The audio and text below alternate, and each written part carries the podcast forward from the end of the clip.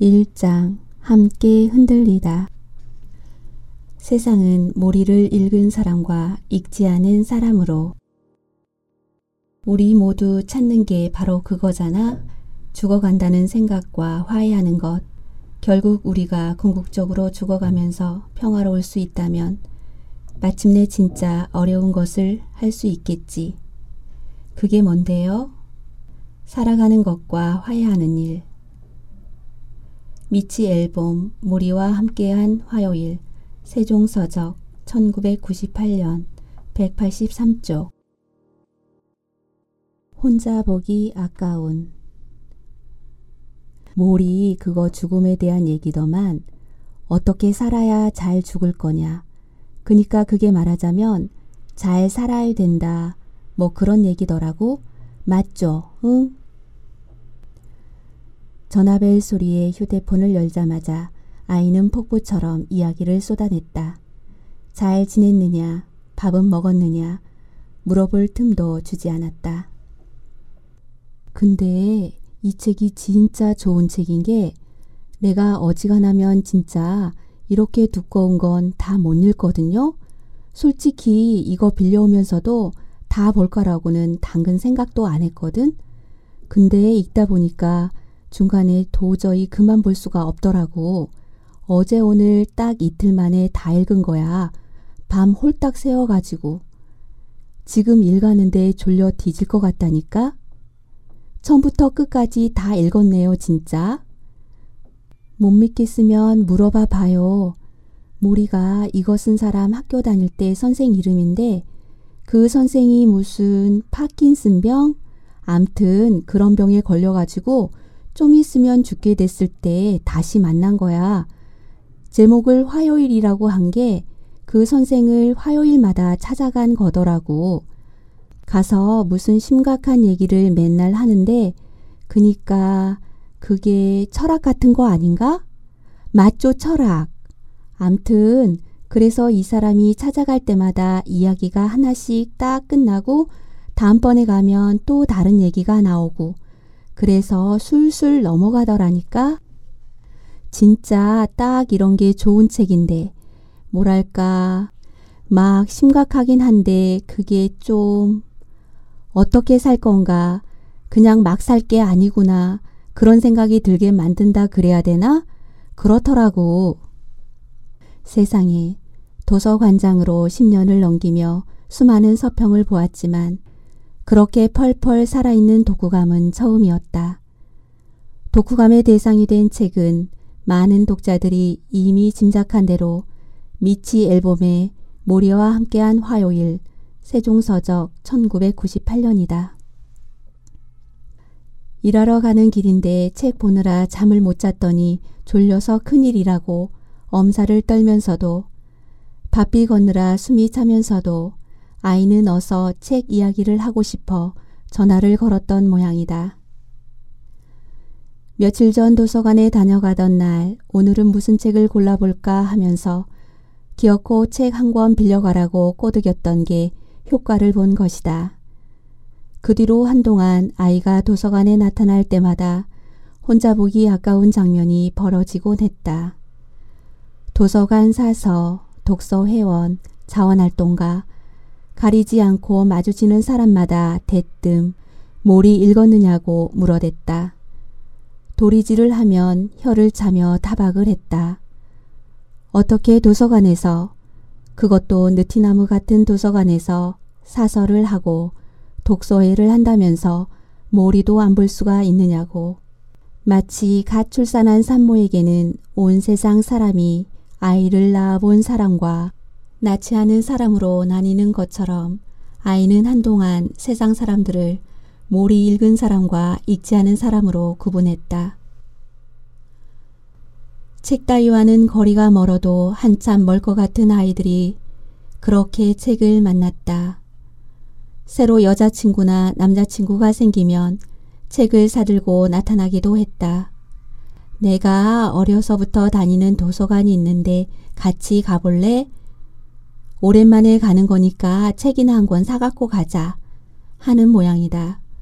한껏 어깨에 힘주고 거들먹거렸을 걸 생각하면 나도 덩달아 어깨에 힘이 들어갔다. 자, 보시라. 도서관이 이렇게 다양한 기능을 한다는 사실 알고 계시는지. 그렇다고 책 선물이 반갑기만 한 건 아니다. 어쩜 그렇게 도서관에서 좀 채 사지 않을 책들만 골라서 사오는지 틀림없이 서점 입구에 놓인 베스트셀러 판매대에서 제일 눈에 띄는 제목이나 표지를 보고 골랐거나 서점 직원에게 잘 나가는 책을 달라고 해서 사왔을 것이다. 가진 게 없어도 책을 들고 있으면 간지난다고 생각하는 건 어찌되었든 반가운 일인데 실제로 책을 읽는 건 또 다른 문제였다. 정말 스펙터클한 스펙. 그렇게 책은 영 땡기지 않는다면서도 책과의 끈은 놓지 않던 청년들과 독서 모임도 시도했다. 준비 모임을 갔던 날 틀림없이 책 읽는 모임이라고 했는데도 꾸역꾸역 모인 아이들이 반갑고 기특해서 한껏 분위기를 띄웠다. 가방끈 짧다고 걱정할 것 없어. 너희들은 여기 있는 책 언제든지 볼 수 있잖아? 살면서 필요한 거 다 알 수 있는 거지. 스펙? 거기에 될 게 아니다? 아차, 말을 뱉고 나서야 실수했다는 생각에 영어 써서 미안하다. 스펙 말고 뭐라고 해야 하나 변명을 하는데 한 녀석이 대뜸 나섰다. 와, 진짜 이거 왕 무시다. 스펙도 모를까봐? 스펙터클이잖아요, 스펙. 이런 목소리에 힘이 팍 들어간 걸 보니 유머가 아니라 진짜 스펙이 스펙터클인 줄 아는 모양이다. 할 말을 잊은 멘토들의 표정을 보고 나서야 살짝 기가 죽는다. 어? 아니야? 이상하다. 그럴 리가 없는데? 스펙터클 말고 스펙이 또 있었어? 자원활동가 멘토 한 사람이 그 틈을 타서 이참에 영어 공부를 좀 해보면 어떻겠느냐고 말을 꺼냈다. 자기도 영어를 전공한 건 아니라서 회화에는 자신이 없지만 그래머는 도와줄 수 있다고. 어느 정도 그래머가 되어야 회화도 잘할 수 있다는 말까지 덧붙여서 옆에 있던 다른 아이가 눈을 흘기며 콧소리까지 섞어 한마디 던진다. 에잉, 영어 공부 얘기하다 말고 웬 쭉쭉 빵빵? 그건 쌤보다 내가 전공일걸? 히히히. 그래머라는 단어로 글래머를 떠올릴 수 있다는 생각이 미치기까지 30초쯤 걸린 것 같다. 그럴만도 했다. 사실 아이들이 주장한 것처럼 한 끗 차이니까. 그래머와 글래머를 나란히 써서 보여주었더니 그제야 상황을 파악하고 멋쩍은지 사족을 달았다. 뭐야, 그래머가 두 개나 있었던 거야? 치사하게. 그걸 어떻게 알겠냐고. 그래도 내가 완전 틀린 건 아니네. 그거 뭐, 한 끗 차이구만. 언제 어디서 또 엉뚱한 소리가 튀어나올지 모르는 역동적이다 못해 산만한 청년들과 책에 빠져든 풍경을 상상해 보시라. 믿거나 말거나. 느티나무 아이들은 뭘 먹어서 그렇게 당당한 거예요? 들을 때마다 으쓱할 만큼 기분 좋은 말이다. 도서관에 손님이 찾아왔을 때 도서관 아이들이라고 불리는 청년들을 만나 소개를 하면 대체로 이런 반응을 보였다. 아저씨도 박사예요? 어디? 또 서울대? 여긴 뭐 어지간하면 다 박사고 교수야. 근데 박사도 그냥 똑같더만. 우리 간장보다 모르는 것도 됐다 많아요. 집에서나 밖에서나 아이들과 함께 있으면 품위 유지는 포기해야 한다는 걸 받아들인 지는 이미 오래. 학력이나 지위에 주눅들지 않는 아이들을 보며 흐뭇함으로 마음을 달래지만 정말 뭘 먹어서 그렇게 당당할 수 있는지 정확한 이유는 우리도 알지 못했다. 그저 제 이름을 기억하고 불러주는 사람들이 있는 도서관을 비빌 언덕으로 느끼는 게 아닐까 하고 여길 뿐.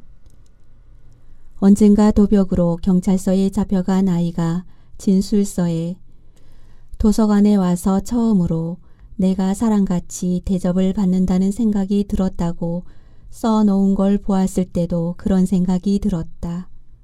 그런 순간은 그 뒤에도 종종 있었다.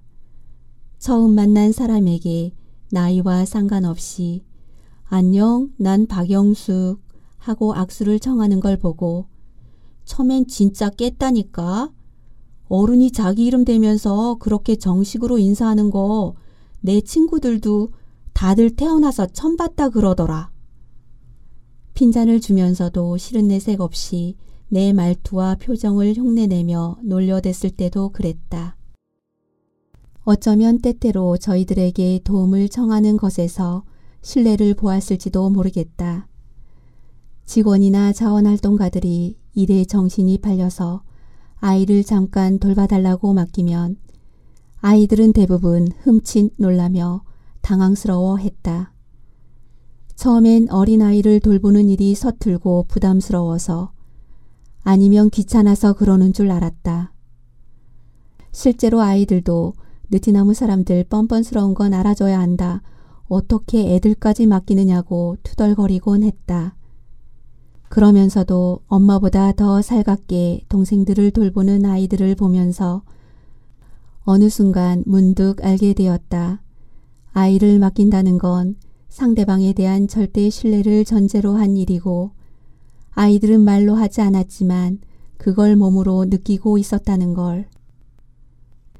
시도 때도 없이 책을 그것도 아이들 표현을 빌리면 어린애들이나 볼 것 같은 그림책부터 무슨 소린지 통 알아들을 수 없는 심각하고 두꺼운 책까지 닥치는 대로 읽어주는 사람들, 간혹 아무렇지 않게 아이 좀 돌봐주라고 맡기는 사람들과 어울리면서 아이들은 청소년이 되고 청년이 되었다.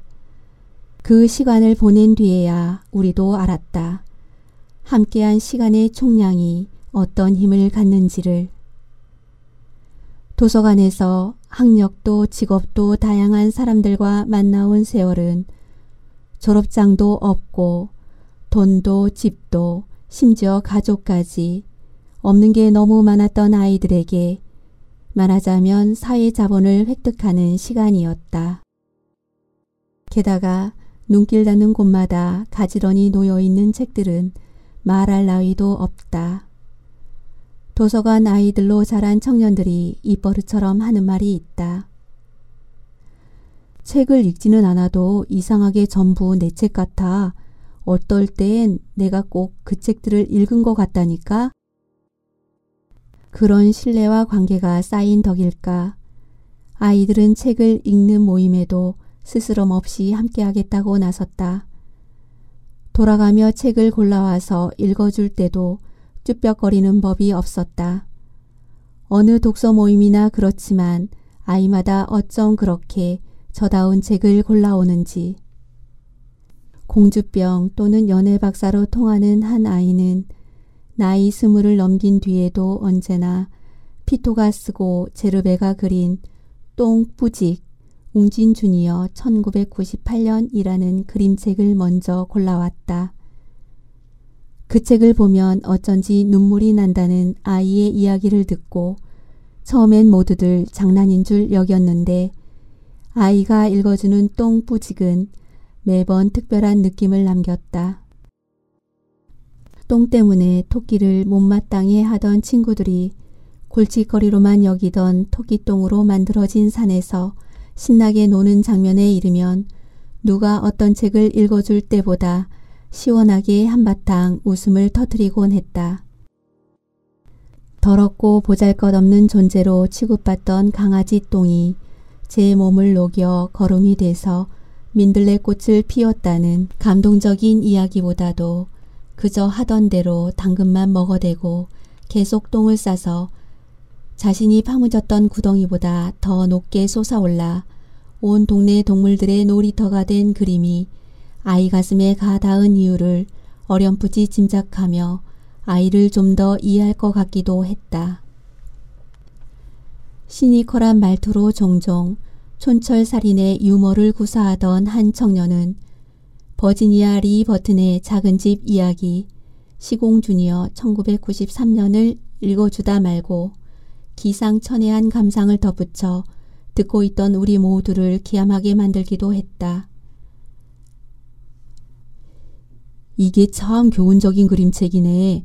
그니까 땅값 오를 곳 찍어서 돈 버는 사람이 다 따로 있다니까? 이것 봐. 길이 이렇게 뚫릴 걸 어떻게 알고 여기 복판에 집을 딱 사놨냐고. 이런 걸 배워야 하는데. 어쩐 일이람?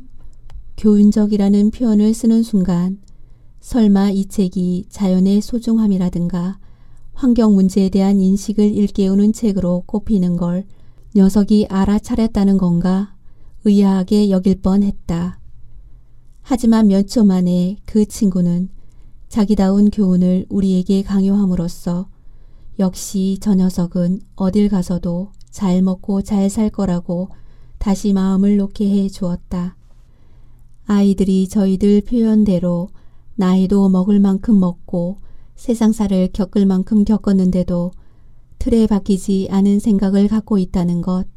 우리는 그거야말로 스펙터클한 스펙이 될 수 있을 거라고 믿었다. 다만 안타까우면서도 여전히 견뎌야 하는 건 쌓여가는 신뢰의 두께와 바람 맞는 횟수도 비례한다는 사실이었다.